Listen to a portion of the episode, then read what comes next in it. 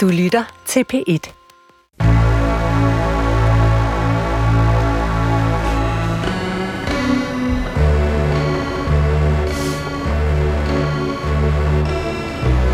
Du har ringet til Hemmeligheder på P1. Tak for din hemmelighed. Vi lover at passe godt på den. Jeg hader min far inderligt.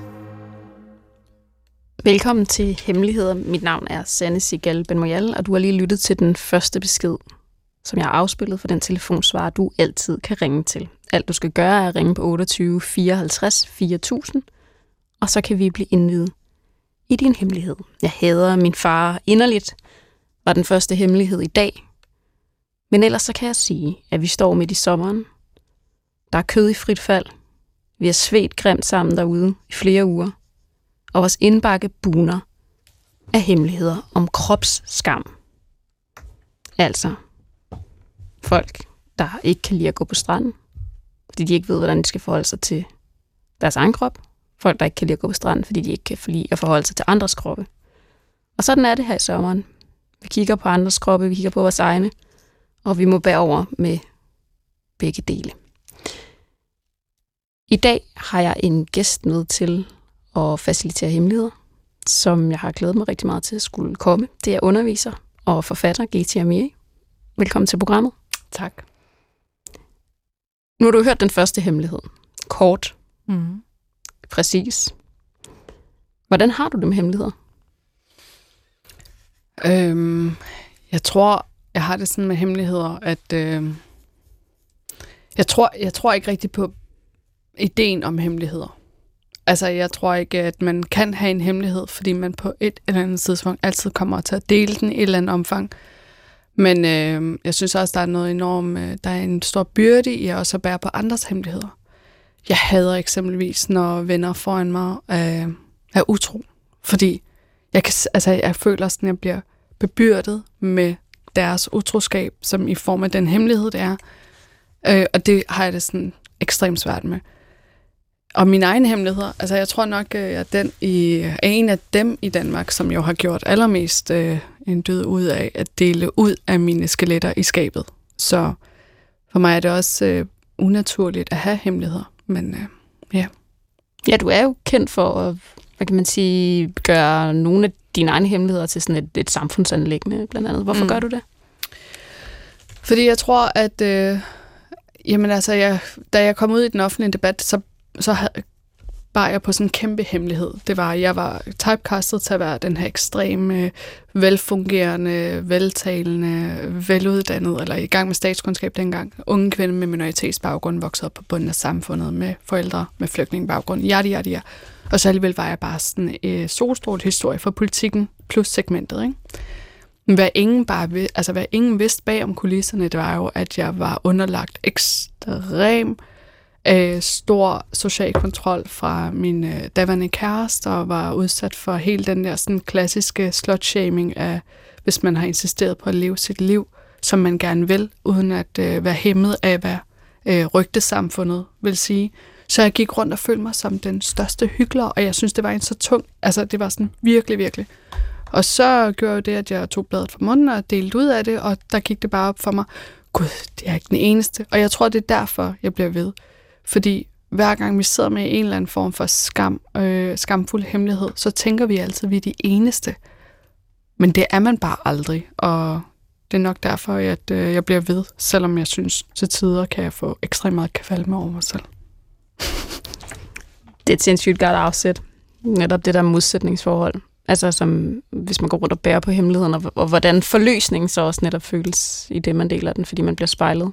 Og det gør man jo oftest. Jeg tror ikke, vi har haft en hemmelighed endnu på det her program, hvor den ikke er blevet spejlet eller genkendt, selvom man tænker, gud, det er niche. Selv den mest nichede hemmelighed har en plads i det her, i det her lille univers, vi kalder hemmeligheder. Lad os tage en hemmelighed. Hej. Min hemmelighed er, at jeg tidligere i mit liv har i perioder drukket en del, når øh, det har været rigtig svært Blandt andet, da jeg boede sammen med min kæreste, som nu er min mand, så drak jeg rigtig meget, uden han faktisk opdagede, at jeg sne øh, hvidvin ind i min vandflaske, og så gik jeg rundt og drak det Øhm, og det opdagede han sådan set aldrig. Øh, det er så også gået over, kan man sige, og det er noget andet, efter vi har fået børn.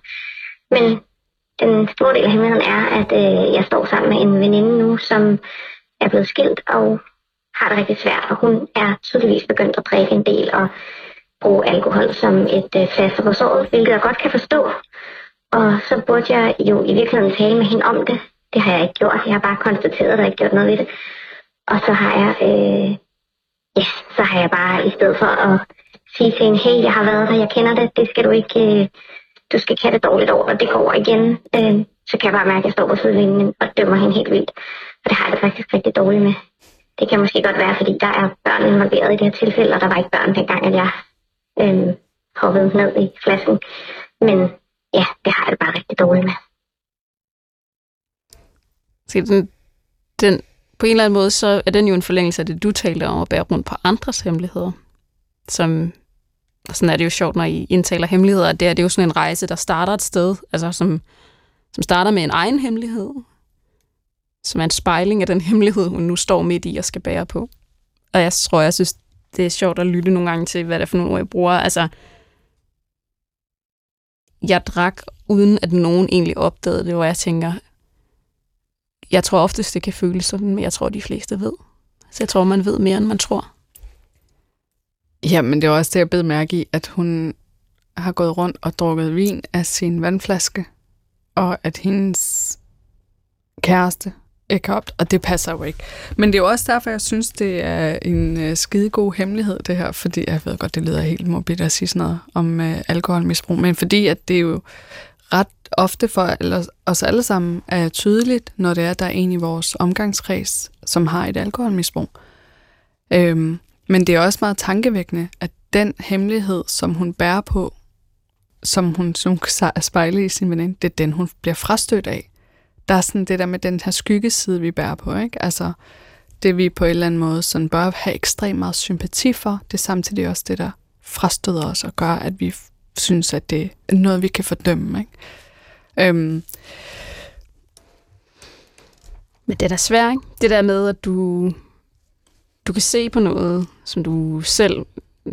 Man kan høre, at det er en, der er en rem af huden. Altså hun kender problematikken, hun har selv stået i den. Hun synes, den er anderledes nu, måske fordi, at det er en veninde, men også fordi, der er børn involveret. Og det kan jeg godt forstå, fordi det er jo et springende punkt, at der øh, går det ud over andre. Mm. Øh, en partner, kan man sige, er jo et voksen menneske, kan selv gå til eller fra en, en vis udstrækning, men børn kan ikke gå nogen steder. Så der er måske en forskel, og måske er forskellen egentlig ligegyldigt. Vi er i hvert fald i en situation, hvor hun synes, hun bærer på noget, der er for tungt, fordi det på en eller anden måde går imod hendes sådan, etiske kodex. Men spørgsmålet er, hvad er det, hun gerne vil have forløsning for? Er det at for selv have øh, løjet for sine omgivelser, og selv have faktisk øh, været et øh, menneske med en dårlig dømmekraft, altså nu, hun siger, der er kommet børn i billedet nu, så nu er det der ikke.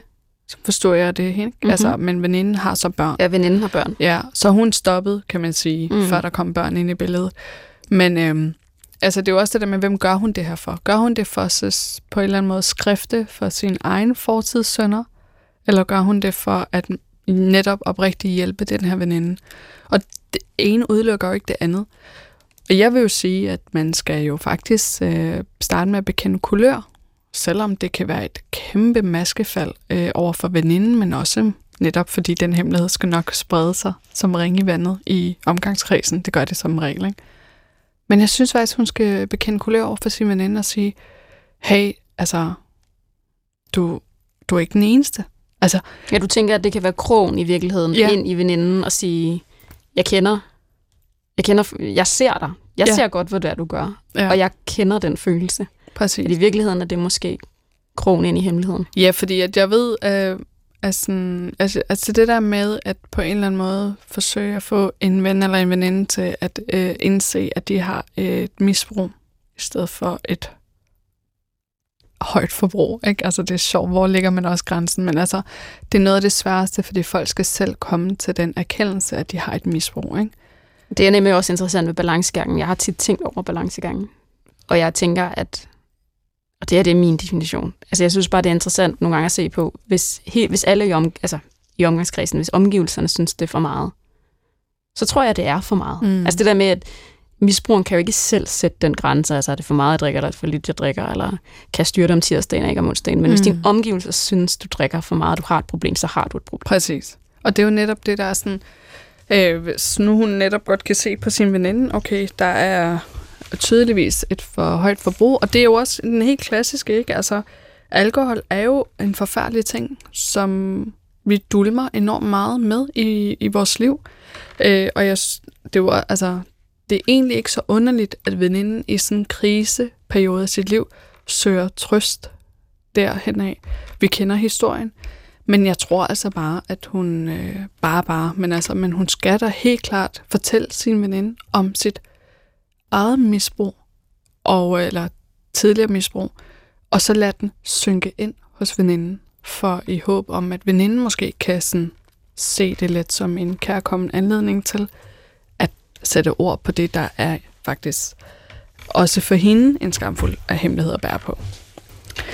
Man kan næsten høre, at det også var en lidt sådan, nu siger jeg det lige for første gang her, måske er der også nogle gange noget med at prøve noget af. Når man lægger det på en telefonsvar, så har man lige prøvet at sige det i den rækkefølge, hvor man kan mærke sådan, at det giver mening. Det er det. Jeg siger det på mandag. Ja. Vi tager lige en hemmelighed mere. Jeg er virkelig glad for, at min ekskærestes nye kæreste er grimmere end mig. Du griner. Nej, nej, det er ondt.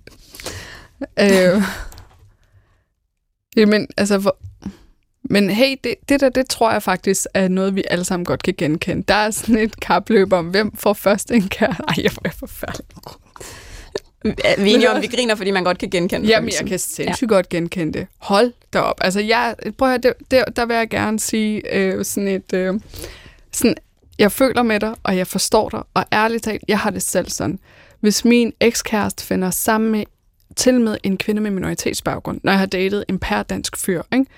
Når han så efterfølgende finder sig en ny kæreste, som også har minoritet, så bliver jeg helt vildt optaget af, har hun øh, samme hår, som jeg har? Har hun de samme ansigtstræk? Har hun det samme grin? Har hun den samme person? Altså, jeg bliver ekstremt optaget af, minder hun om mig, og er hun flottere end mig? Men det, og det tror jeg bare, man skal sådan åne, fordi det er meget menneskeligt. Det er altså meget menneskeligt. Det synes jeg ikke engang øh, skal være sådan hemmelighed. Det er da i hvert fald en af de lettere at bære på den der, fordi det er der så mange af os, der kan genkende. Men det, og jeg synes også, jeg tænker også, det er det mest menneskelige i hele verden. At sammenligne. Altså det er jo det, vi... Igen, spejlingerne er jo også sammenligningen. Altså, hvordan ser hun ud? Er hun smukkere? Er hun grimmere? Er hun øh, klogere? Er hun sjovere? Er det egentlig bedre, hvis den ekskæreste så har fundet en kæreste, der ligner dig, eller ikke ligner dig? Ja, det synes jeg også er svært, ikke? Fordi hvis det er, at de finder en, der ligner mig, så kan jeg jo godt blive sådan glad ved tanken om, at øh, så var man alligevel ikke et helt forkert match. Altså, der var ikke bare en eller anden fase, der skulle afprøves. Det her, det er sådan... Men øh, hvis det alligevel så er en, der slet ikke ligner mig, kan jeg også godt finde en trøst i det, fordi at det er jo et forhold, der er gået i stykker. Og af og til kan forhold, der går i stykker, jo godt føles enormt meningsløse i, hvorfor var det egentlig, det gik galt, fordi det kan være så mange forskellige årsager. Der kan være så mange forskellige årsager, ikke?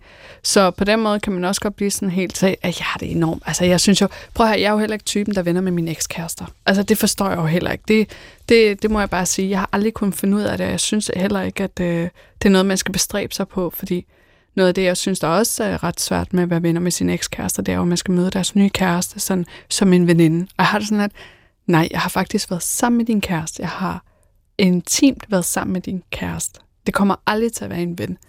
Men, øh, men det er jo også noget, der er tabuiseret i Danmark, fordi vi skal alle sammen helst være sådan, vi skal bevare den gode stemning, ikke? Vi skal alle sammen helst gerne være venner på kryds og tværs og alt muligt. Men, øhm, der er du mere sådan, min ekskærester forsvinder fra planeten Jordens overflade. Fuldstændig. Ja. Altså, det var sådan, pup, en trylleslag, så de væk. Nu skal vi til en hemmelighed, som jeg lige afspiller på øh, afspiller for os først. Og så øh, har vi telefonen igennem bagefter. Mm. Øhm, jeg har en hemmelighed. Jeg var i et forhold øh, med en person i halvandet år, øh, som øh, systematisk øhm, øh, øh, kritiserede mig, øh, hånede mig, øh, havde meget voldsomt sex med mig, øh, og jeg fandt mig i det. Og jeg blev i det. Og jeg tror ikke, at jeg vil kunne fortælle mine venner til hvilken grad, at min psyke og min selvtillid blev nedværdiget.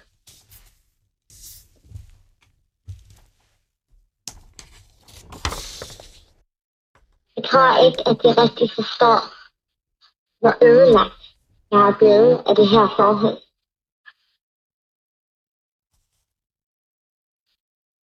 Og hvor meget jeg er blevet ydmyg. Af, hvor meget jeg har lavet mig selv ydmyg. Og jeg er en voksen kvinde. Jeg er ikke et barn. Og jeg øh, skammer mig helt vildt meget over, at jeg blev i en relation med en mand, som på daglig basis lod mig vide, at jeg ikke var god nok til ham.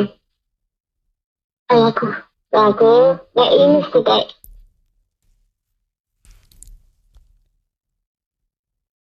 Den valgte at blive. Og han slog mig aldrig. Jeg er aldrig fysisk. Jeg er kun psykisk.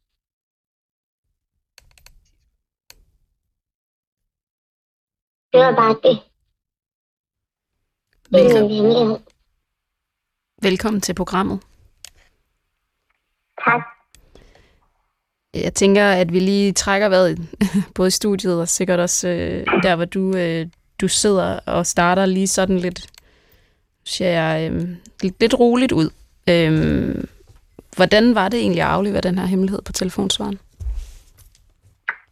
Mm, jeg kan næsten ikke huske, at jeg indtalte den. Øhm, fordi jeg var så nervøs over det. Så jeg kan faktisk ikke helt huske, hvad jeg ordret øh, har sagt. Hvordan var det så at høre den nu? Mm, det var lidt ked af det. Det er en...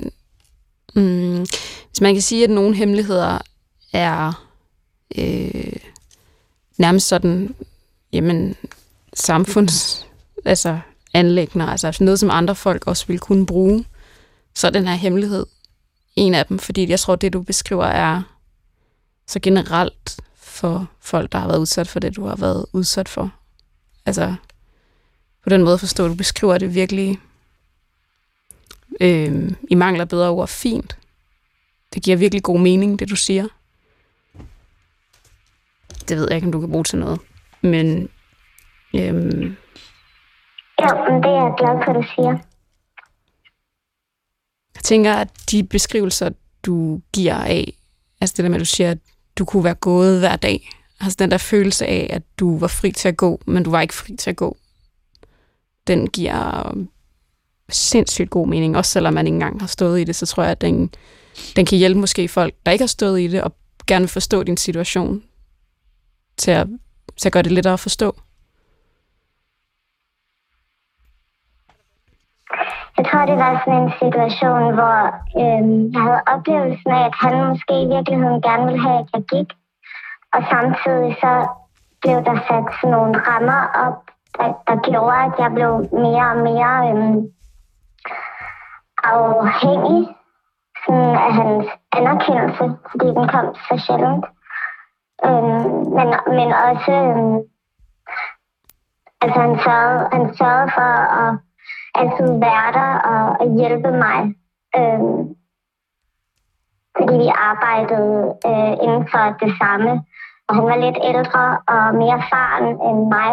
Øhm, så jeg blev... Jeg tror, øh, relationen startede, øh, startede øh, med et venskab. Og jeg var øh, beæret over, at han ville bruge så meget tid. Og øh, energi på at øh, få mig øh, frem. Sådan rent karrieremæssigt. Og da det så blev til en, en romantisk relation på hans initiativ, så ændrede hans personlighed sig meget drastisk. Så man kan sige, at, at kimen til det her er ligesom, er ligesom lagt, fordi I faktisk har været, I har været venner, det er en, du stoler på. Øhm, det er en, der hjælper dig. Hvornår går det ligesom op for dig, at, at, øh, at han udsætter dig i virkeligheden for noget helt andet? Jeg tror ikke, at der, der er ikke sådan et definerende øjeblik, fordi det kommer gradvist. Der, jeg har oplevelsen af på et, på et tidspunkt, at han ikke selv ved, hvad han siger. Så jeg har oplevelsen af, at han, han slår mig med ord, og så bagefter så spørger han mig, hvorfor græder du? Det er som om, han ikke, han ikke registrerer, hvad det er, han siger til mig. Så det går ind og fucker med min virkelighedsopfattelse. Så jeg begynder at føle, at jeg skal stille spørgsmålstegn ved min egen psyke. Ja. Fordi han ikke anerkender det, han siger. Jeg ved ikke, om det giver mening. Det giver sindssygt god mening. Det gør det. Jeg tror i det hele taget, at den der følelse af at begynde at stille spørgsmål ved sig selv, altså sætte, sætte spørgsmålstegn eller sætte spørgsmål ved det, man selv gør, er den værste i virkeligheden. Altså at du, du beskriver, at du ligesom, han får dig til at tvivle på din egen opfattelse, eller din opfattelse af, hvad der virkelig sker og er sket. Det er der, det begynder at skride i virkeligheden. Ja, Giti, du, du nikker. Jamen altså, jeg synes jo først og fremmest uh, tak for at uh, dele den her hemmelighed med os og lytterne, fordi at øh, guderne skal vide, det er noget af det sværeste at øh, erkende over for sig selv, at man øh, har begået vold på sig selv i kærlighedens navn. Det er, øh, hvis det til nogen trøst overhovedet, selvom det nok ikke er et kæmpe, kæmpe samfundsmæssigt problem, at så mange af os lever i psykisk voldelige relationer, og vi har ret ofte fokus på volden, når den optræder som blå mærker eller lignende sådan synlig øh, vold. Men den usynlige vold, den der finder sted inden for hjemmets fire væg til med, den er simpelthen så nedbrydende. Jeg, øh, jeg har jo, jeg, for nyligt gjorde jeg faktisk det, at fordi det har været så svært for mig at tale om det, selvom det er paradoxalt. Jeg, der ellers har talt så meget om vold, øh, at jeg faktisk øh, delt med offentligheden om, at øh, jeg har haft et mønster af, af sådan, at være i forhold med mange forskellige slags mænd, men det, de havde til fælles, det var deres grundlæggende evne til at øh, være psykisk voldelig, men forklædt i omsorg og kærlighed. Og det er også det, jeg hører dig fortælle om. Den her kollega, øh, som er ekstremt generøs med sin tid og opmærksomhed, hjælper dig, bygger dig op, på alle mulige måder anerkender dig. Det er jo... Øh, har du stiftet bekendtskab med det, der bliver kaldt for voldens spiral? nej. Det er, øhm, det er ret vildt, for sådan, mens du øh, gennemgik jeres øh, relationsstart og til slut, øh, og, i det, og de her sådan øh, svingninger, så kunne jeg bare se det. Og det er ikke, øh, altså, der skulle gå lang tid, før jeg selv kunne se mig selv i det her. Fordi det er det der, som du også siger, man ved ikke rigtigt, hvor det er, det starter. Starter det med, at øh, man får en lille spydig bemærkning en eller anden vilkårlig dag, som man ryster på skuldrene af, og som bare bliver sådan en vane. Eller starter det der, hvor det er, at øh, han eller hun råber så meget af en, at man sidder og græder, og så siger de så, hvad er det, jeg har Altså, hvor er det, det er, ikke? Har du, øh, øh, har du, har du været i terapi for det? Ja, Mm. øhm, jeg har været i ret intensiv terapi efterfølgende. Jeg tror ikke, jeg havde ringet ind, hvis jeg ikke Nej. havde været det. Øhm, jeg synes jo også, at det, der er svært, det er, at han, han råber ikke af mig. Mm-mm. Øhm, altså, der er mange gange, hvor jeg har tænkt, at jeg ville ønske, at han rent faktisk fysisk havde slået mig. Fordi så kunne jeg sige sådan, Mm. prøv at se, han slår mig. fordi det har en anden gennemslagskraft, Mm. At fortælle, at han kritiserer mit udseende hver dag. Han siger til mig, at jeg skal ændre på det her og på det her, og måden jeg sætter mit hår på, og måden jeg går på, og måden jeg griner på. Jeg skal grine på en anden måde. Og, altså, det er som om, at, øhm, at enten så går øh, folk i baglås, når jeg prøver at fortælle om det, eller så prøver de at komme med en fikseløsning. Mm. Og jeg tror, at for mig ville jeg bare gerne have fået at vide, og jeg ved heller ikke, om det havde hjulpet, men, men i retroperspektiv ville jeg gerne have fået at vide, at det ikke er din skyld. Mm. Altså, du er ikke udenom det her selv. Jeg tror, at uden at vi øh, kender dig, mm. så kan vi allerede sige, at det, det, du er uden skyld i det her. Og jeg kan godt forstå, at det kan være virkelig svært at dele, fordi det du, det, du ligesom efterspørger, det er en, altså en lettere bevisbyrde. At du vil kunne sige, se, han har slået mig. Du vil kunne fortælle det til din omgangskreds. Se de her blå mærker. Og, og at her føler du, at bevisbyrden er sværere at løfte. Altså at de små kommentarer, dem du ved, hvad betyder, kan være svære for andre. Altså du kan ikke oversætte det nødvendigvis. Men jeg tænker, er der nogen i din omgangskreds, der kender hele historien? Øh, der er en, og hun kender den, fordi hun selv har været i et øh, lignende, en lignende relation. Og, øh, altså måske et dumt spørgsmål, men hvad er det, der gør, at du ligesom holder tilbage med at fortælle den, den fulde historie? Altså, jeg kan se, at det, jeg kan se, at hvad der, hvad der sker inde i folk, når jeg, fortæller, når jeg fortæller det her. Og jeg er bange for, at det ændrer deres syn på mig, på det menneske, jeg er. Jeg tror ikke, at hvis man så mig udefra, så tror jeg ikke, man ville beskrive mig som en person, der ikke turde sige fra. Mm. Altså, jeg vil, jeg vil selv beskrive mig som, eller før vil jeg beskrive mig som en, som er god til at sige fra, som er god til at argumentere og diskutere. Og det her matcher bare ikke den person, jeg Nej, den du kender dig selv som. ja, Og man kan sige, det er jo også hele den her proces, at en mand som den mand, der har været i dit liv, altså de fungerer jo lidt ligesom vand. De finder de mindste sprækker.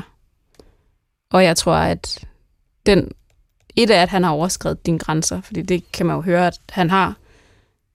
Men han har fået dig til at overskride dine egne grænser. Du har ikke overskrevet dem. Han har fået dig til at overskride dine egne grænser. Og du vender tilbage til sådan en formulering, hvor du siger, at du valgte at blive. Øhm, som jeg synes er en interessant formulering, for forstår godt, hvad du mener med den. Men er du bange for, at nogen vil bruge det imod dig?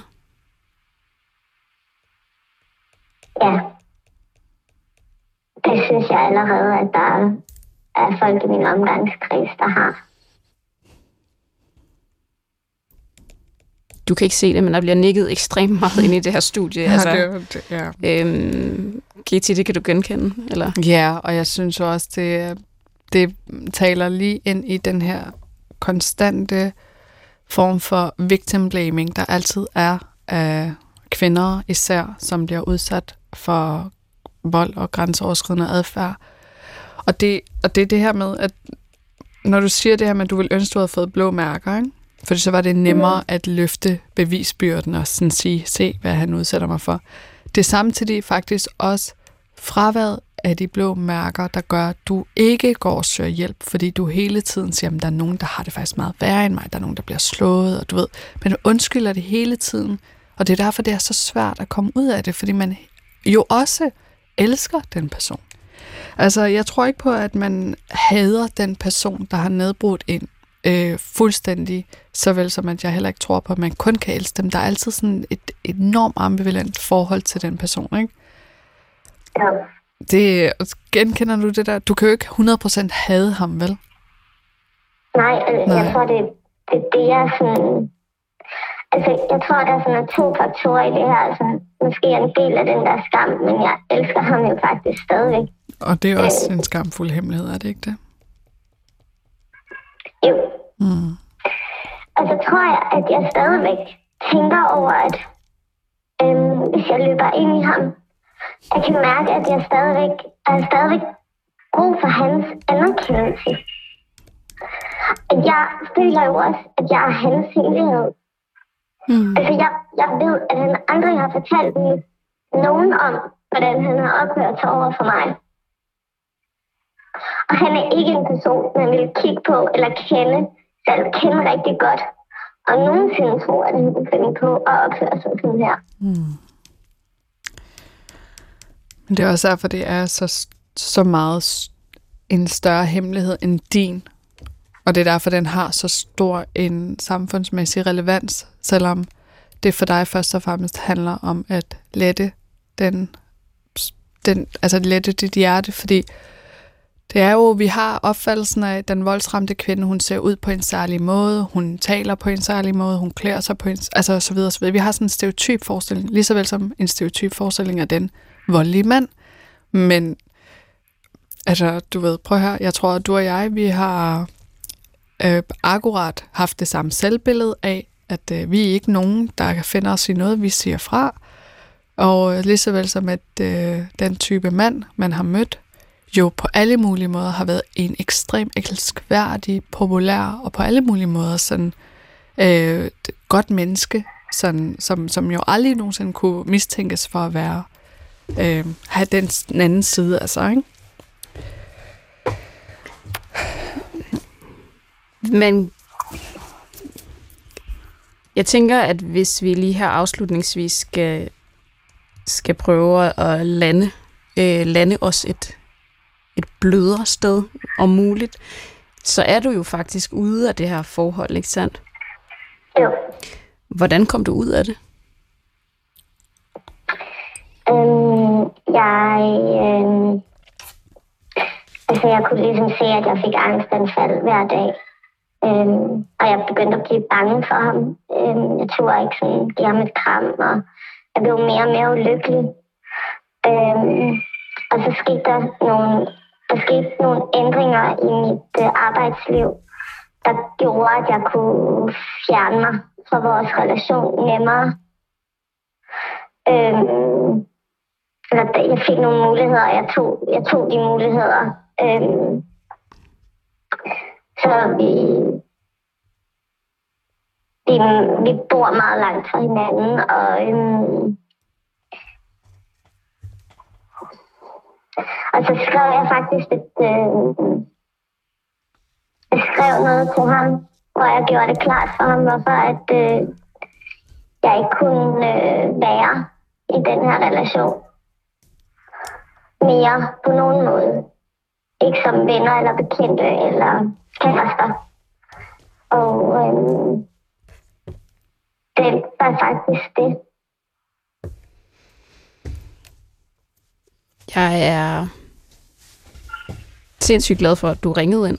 Jeg er ret overbevist om, at din historie, jeg håber, at det også har været ret for dig at sige det højt et sted, hvor at ja, hvor det er sikkert at, at sige det højt, men jeg tænker også, at der sidder mange derude, der, kan, der, der, der oprigtigt kan bruge din, din historie til noget. Jeg føler mig 10 kilo lettere.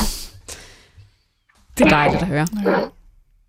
Vi øh, har været dine store øh, ører, og det øh, er vi kun altså virkelig, virkelig, virkelig beæret over at få lov til at være. Tak fordi, at øh, du var med. Ja, tak. Tak fordi du Ja. Det er sjældent, der bliver nikket så meget ind i et studie. Det er også sjældent, at jeg er så stille. Ja, men altså, det er jo... Programmets præmis er jo øh, at fortælle en hemmelighed. Og de har jo altså vildt mange... Vi sad og grinede 10 sekunder inden, ikke? Altså, sådan er det jo med hemmeligheder. Mm. Ej, når, når jeg mener det med at være så stille, det er fordi, det er, når jeg virkelig, når noget rammer mig helt ind i sådan øh, kernen af min, af min sjæl, så, kan jeg, så bliver jeg sådan helt, så lukker jeg bare helt ned. Det er jo nemt nok at bevæge sig op på overfladen, der skal man aldrig rigtig mærke noget. Men når der er noget, der rammer mig helt der, så har jeg bare lyst til at sådan, øh, altså, så visualiserer jeg vidderligt, at, at du ved, der bare sådan, øh, sprække i jorden, hvor jeg bare siver ned i den. Sådan fuldstændig. Og det rammer bare enormt meget. Altså det er, det er den der sådan, de efter, altså det er de der, jeg vil lige sige senfølger, men altså, en ting er at komme ud af det voldelige forhold, men jeg havde, altså jeg havde to år, hvor jeg var evig eneste gang, når jeg så mig i spejlet, så så jeg ikke en uh, smuk kvinde, jeg så ikke en øh, dygtig kvinde, jeg så ikke en stærk kvinde, jeg så ikke uh, sjov kvinde. Altså du ved alt, hvad der sådan ellers vil uh, være det, som gør, at vi synes noget særligt om os selv. Ikke? Jeg så kun uh, alt det, han fik mig til at føle mig som, og som uh, nogle kærester, inden han kom ind i mit liv, også havde fået mig til at føle en, i vis omfang. Men der var altid en, der sådan på en eller anden måde, det er jo fordi, det er et eller andet mønster. Altså, der er jo bare noget med den, mm, vores fucking, undskyld udtrykket, kærlighedsrelationer, som hvis man ikke øh, sådan, det var også derfor, jeg spurgte, om hun var gået i terapi, som simpelthen reproducerer rigtig meget af det der, vi har fået med, som er også rigtig mange misforståede opfattelser af kærlighed, og ikke mindst øh, selvudslættende adfærd i kærlighedens navn, ikke? Puha. Puha. Vi, øh, også der er ikke nogen god måde at gå videre på. Mm-mm. Så jeg tænker, at vi øh, går videre til den næste hemmelighed, som jeg lige øh, spiller, og så har vi øh, en lytter mere med på telefonen. Ja. Ja, hej. Jeg er en pige, der lige er gået af folkeskolen. Øhm, og på min sidste skoledag, der var jeg sammen med min bedste drengeven. Vi er begge to kærester, og vi sad og snakkede i to timer, og blev enige om, at øh, vi stadig godt kunne lide hinanden. Hej. Velkommen til programmet. Tak. Vi, øh, vi hæfter os jo ved, at det er, øh, du indtaler hemmeligheden lige efter sidste skoledag, som jo er sådan en overgang. Altså, det, er jo en, det er jo en stor dag, sidste skoledag. Ja. Nu er vi jo på den anden side øh, af sommerferien. Er der bare lige sådan, at vi er, vi er up to date med hemmeligheden? Er der, er der sket noget med hemmeligheden siden der? Altså, der er sket det, at vi har mødtes igen.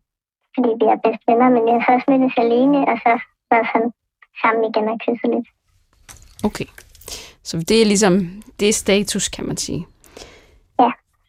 Du siger, at vi er blevet enige om, at vi stadig godt kan lide hinanden. Øhm, hvad ligger der i det? Jamen, der ligger det i det, at vi, vi har været bedste venner altid. Øhm, og vi har så også været kærester en gang i de mindre klasser. Men altså, mm. der er man kærester med alle, når man er lille. Men, øh, Sandt. så, men øh, vi har så kunne lide hinanden i et stykke tid, og, og sådan, efter vi har været kærester og slog op og sådan noget, så fandt vi nye kærester og kom lidt videre, men vi så åbenbart ikke kommet videre. Og I har begge to andre kærester? Ja. Ja, så det oplagte spørgsmål er jo bare, hvad, hvorfor skal I to ikke bare kysse videre ud i natten? Hvad vil jeg sige? Hvorfor skal I ikke bare... Jamen, det, jeg ved det ikke, fordi vi kan også godt lide vores kærester. Det var også underligt efter det der, fordi så var vi sådan, jamen jeg kan jo godt lide min kæreste. Ja, Altså, det, det er sådan virkelig mærkeligt. jeg prøver, og, og det her det er virkelig, altså jeg, jeg føler virkelig, at det er en stor ære, når et ungt menneske ringer ind til det her program, fordi det giver en helt, helt anden øh, livsenergi, fordi I står et helt andet sted, end vi gør.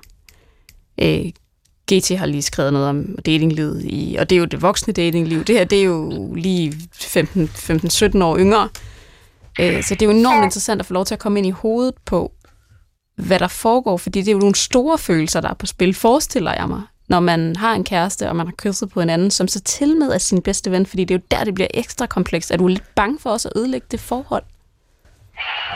Ja, lidt, men det tror jeg ikke, vi kan, fordi vi, øh, altså, når vi har været kærester, vi så bedste venner bagefter igen, uden at der var noget, men at der så alligevel var noget, tænker jeg ikke, det kan ødelægges. Men øh, jeg er lidt i tvivl. Inden du øh, kysser ham her, lad os kalde ham din bedste ven, er det så en overvejelse, at med det kys, der følger der ligesom også en, en, en hemmelighed? Er det noget, du når at overveje? Jeg ved godt, at det tager et at kysse et menneske, men er det noget, du overvejer i den lille tænkepause? ikke rigtigt, overhovedet. Det sker bare. Ja. Ja.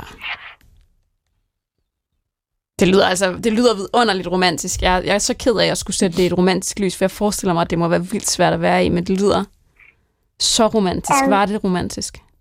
Det var det faktisk lidt. Er det, er, er det svært at være i det? Er det sådan... Er det en stor splittelse, du oplever omkring det? Altså faktisk ikke.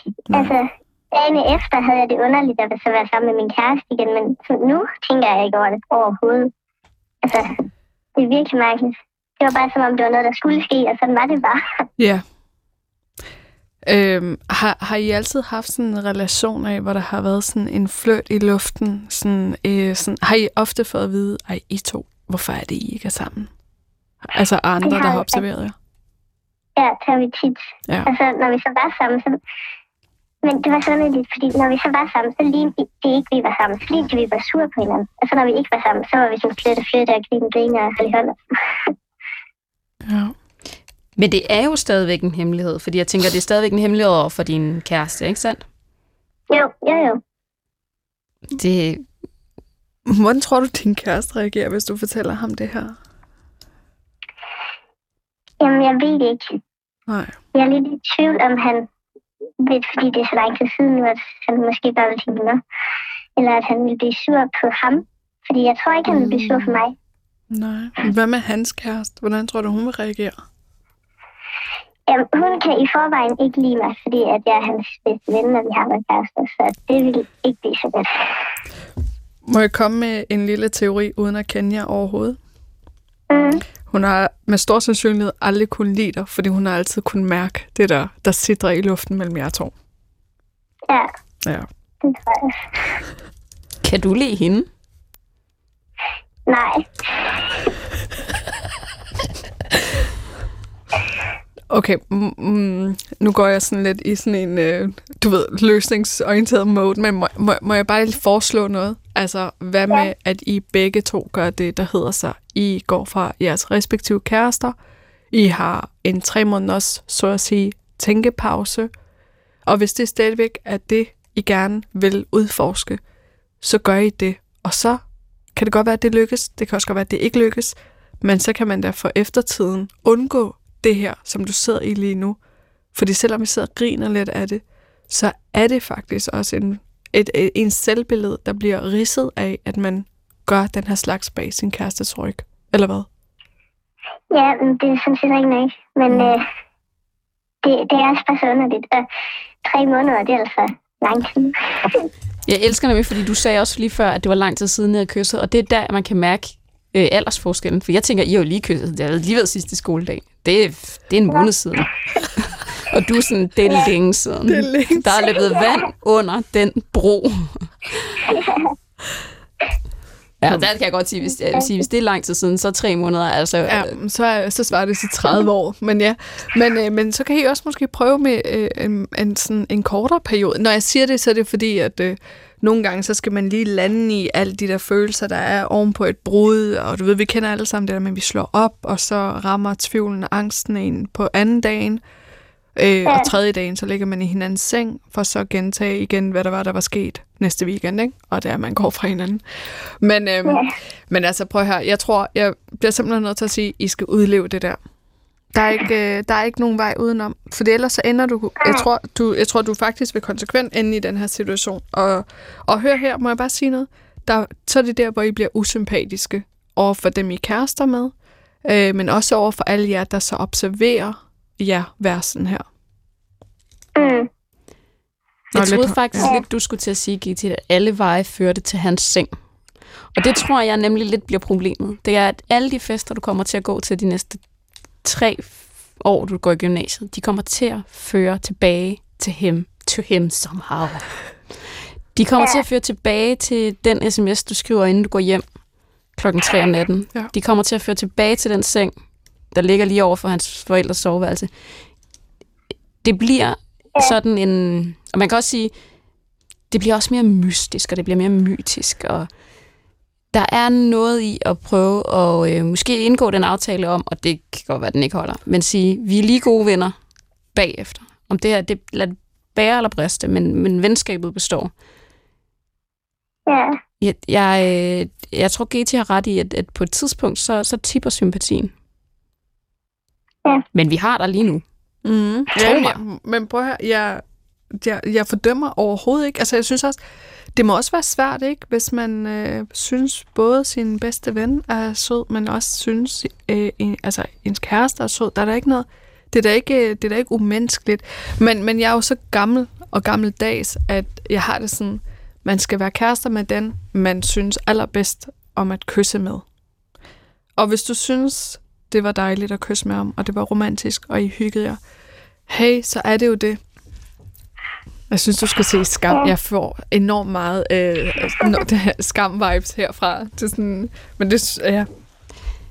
Jeg har, øh, jeg har kun det at sige, at om 20 år, når du skal giftes, eller 15, så gifter med din Ja. bedste ven. Det er mit eneste Det er råd. Præcis. Så måske vent, find ham om 15 år på et eller andet medie, vi ikke engang ved, hvad hedder endnu, og så skriv til ham, prøv høre, øh, Nikolaj, Peter, øh, Søren, Rasmus. Det er nu. Tid er. Ja. Gift dig med din bedste ven. Og tusind tak, fordi Ja. at du øh, valgte at dele din hemmelighed med os. Tak for det. Puha, det er så besværligt at bare have én kæreste. At man til med vil rende rundt med det her. Sådan det, men det er sådan et ungdomligt overskud. Ungdomligt overskud, sådan tror jeg Det faktisk, vi skal, øh, Det var det. vi skal se det. Det er meget smukt.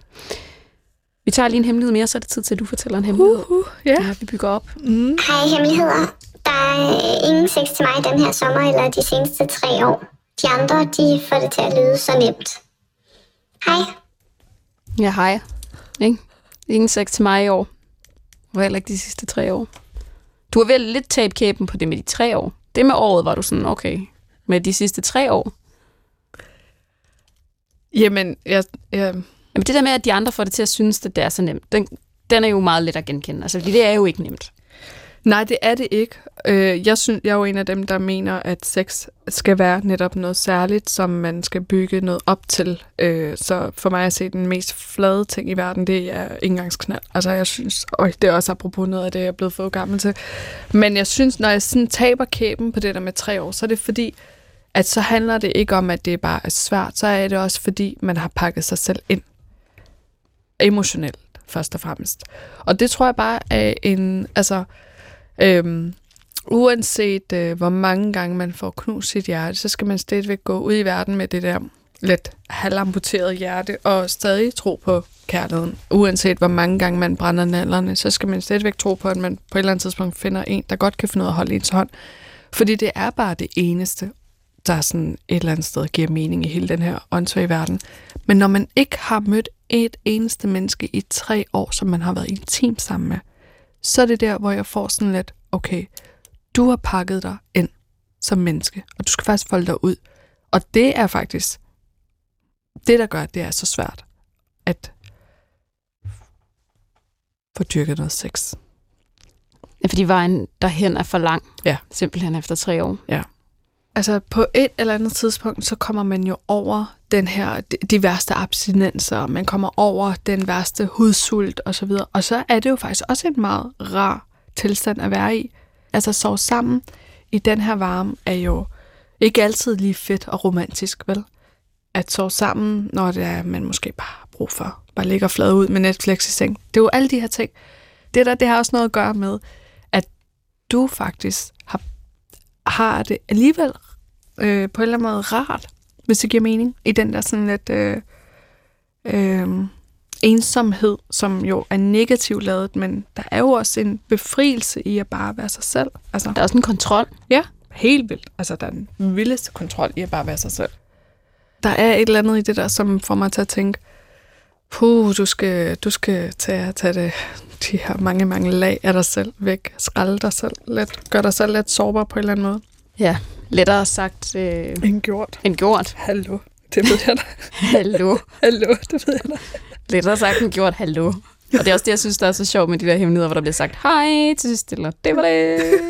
Fordi man ved jo godt, og når man afleverer en, en, en hemmelighed herinde også, ikke? Altså, man afleverer lige et lille stykke af sig selv. Her ligger lige min, min nyre, Så hej hej, ikke pas godt på den. Altså, og det er jo, øhm, det, er jo, det er jo det der med, at at lægge den herinde er en ting, men at konfrontere sin veninde med et alkoholmisbrug, eller konfrontere sin far med, at jeg hader ham, eller øh, en ekskæreste øh, med, at man egentlig er ret glad for, at han er kommet videre med en, der var grimmere end sig selv. Eller, altså, jeg mener, det er lettere sagt end gjort. Ikke? Mm. Jeg tror, det er derfor, folk ringer herind.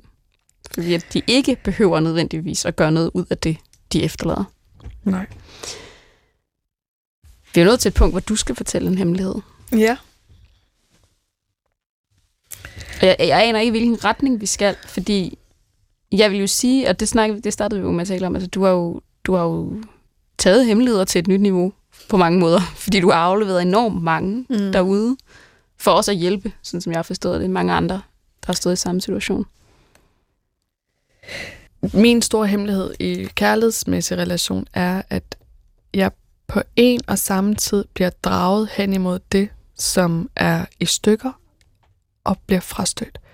Så hvis jeg møder en, altså, det, og det er jo fordi, når jeg siger det på den måde, så er det jo fordi, jeg, sådan, jeg har sådan et selvbillede af, jeg vil rigtig gerne have en øh, sød, jævn fyr, som er vokset op i en eller anden lille provins med to folkeskolelærerforældre, og alt er bare godt, og han er bare sådan ekstremt dødelig på alle mulige måder.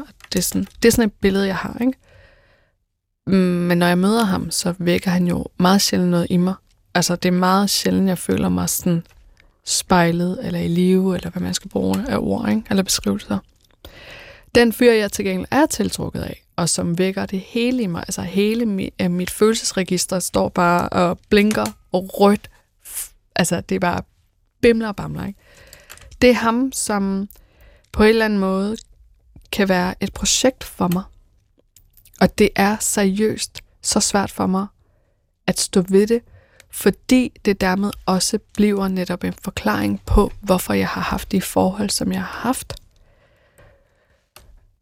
Og selvom det er det, der drager mig hen imod dem, så er jeg også frastødt af det. Og det gør, at jeg har sådan en følelse af, at jeg er et ekstremt let, rumligt menneske.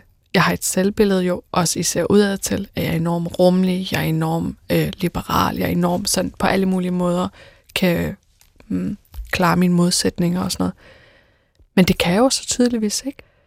Giver det mening, Sanne? Eller sidder jeg bare sådan at, Altså, forstår du, hvad jeg mener? Hvordan? Altså, Det hvordan? giver mening, altså splittelsen. Altså giver mening, og det, altså er det, en- er det en form for hyggeleri, du synes? Ja. Og, og det, er- det er nok det bedste ord for at kunne beskrive min sådan følelse af, hvorfor det er en hemmelighed. Og det er, sådan, det er jo enormt hyklerisk. På den ene side vil jeg gerne øh, have en fyr, som på alle mulige måder kan tage mig for den, jeg er, inklusive mine ar og skavanker. Øh, samtidig så skal han ikke have nogen ar og skavanker, men han vækker ikke noget i mig, hvis han ikke har det. Altså det er først for nyligt, jeg har sådan kun øh, overhovedet erkendt det over for mig selv. Så det har været sådan en øh, overset hemmelighed, jeg har ret rundt med i mit øh, indre, som på alle mulige måder bare på en eller anden måde også har været enormt nemt for mig at stille mig selv i offerposition omkring. Forstår du? Ja. Altså, der er jo også nogle hemmeligheder, som tager lang tid at ligesom indrømme over for sig selv. Og jeg tænker også, det lyder som om, at du måske har sagt til andre, at du leder efter noget andet. Altså, at jeg vil bare gerne have en, du ved, den gode fyr, den søde fyr, den gode ven. Øhm. Og du inderst inde ved godt, jamen det er ikke det, der tænder din, og jeg vil sige, indre ild. Altså, Mhm. at det er ikke der, din, det er ikke, det, det er ikke der, det ligger. Du ville ønske, det var. Jeg vil ønske, at jeg vil give min højre arm for at bare kunne være til øh, en fyr, som seriøst på så mange punkter er bare enormt gennemsnitlig. Altså, altså, altså hvor hans største, øh, hvad skal man sige, barndomstraume, det er, at hans forældre blev skilt, ikke for at forklare skilsmisser, men seriøst, at han ikke har haft en barndom fyldt med omsorgssvigt og at være rimelig på brændt barndom, når man taler med ham om, hvordan var det at vokse op. Så jeg vil ønske, at jeg var til det der, men det er jeg bare ikke. Men altså, Altså- det har du ligesom fortalt Helt ude- vildt. Ja. Helt Og så er det skamfuldt selvfølgelig, at du lidt, og det, Det det jo, det. ja, at du også ligesom kan se dig selv sige, jeg, jeg bliver hos den. Det er også, altså, jeg vælger den, jeg bliver i virkeligheden hos den, som jo ikke er god for mig. Det er jo ja. også altså, Ja, fordi, skamfuldt. Jo, men det, var, og det er jo netop derfor, at det er en hemmelighed, fordi at du ved, jeg synes sgu, øh, altså jeg, jeg, jeg synes bare, der er noget i vores, øh, der, der er noget i vores tid, eller i tidsånden, som, øh, hvor at man skal, man må, man må på alle mulige måder godt have lov til at skille sig ud, og det synes jeg er fint, der er ikke noget der.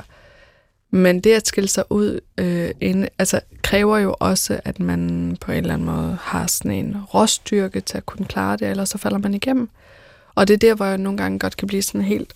Hvis man er to, der skiller sig for meget ud, er man så enig, altså er man i stand til at også kunne løfte hinanden, eller bliver det sådan lidt, at den ene vælter den anden ned, og på alle mulige måder sådan ekstremt svært at også at sige, at man, man er ikke så rummelig. Altså, fordi det er jo også tabuiseret i den her tid at sige, ah, men jeg synes sgu altså ikke, det her det er særlig fedt. Men øhm, jeg tror, det er egentlig sådan det der med, når jeg ikke kan rumme mennesker, som har haft en svær barndom, selvom det er det, der drages, altså det, selvom det er det, jeg bliver draget hen imod, så er det jo på en eller anden måde også et slags selvhed. Ja. Det, det er der, vi har talt den hen til. Det er et meget smukt sted at runde af. Det giver god mening. Kompleks, men giver god mening. Tak fordi du var med. Det var virkelig interessant at have, have dine, dine øjne og ører på de her hemmeligheder, som jo nogle af dem er sidder lige i hjertekuglen. Det var virkelig en fornøjelse at have dig med. Tak for invitationen. Og øh, tak fordi I lyttede med derude.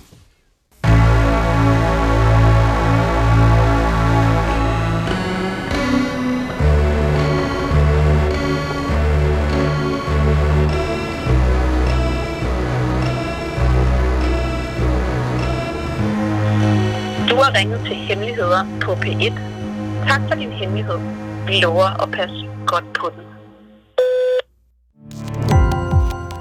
Gå på opdagelse i alle DR's podcast og radioprogrammer. I appen DR Lyd.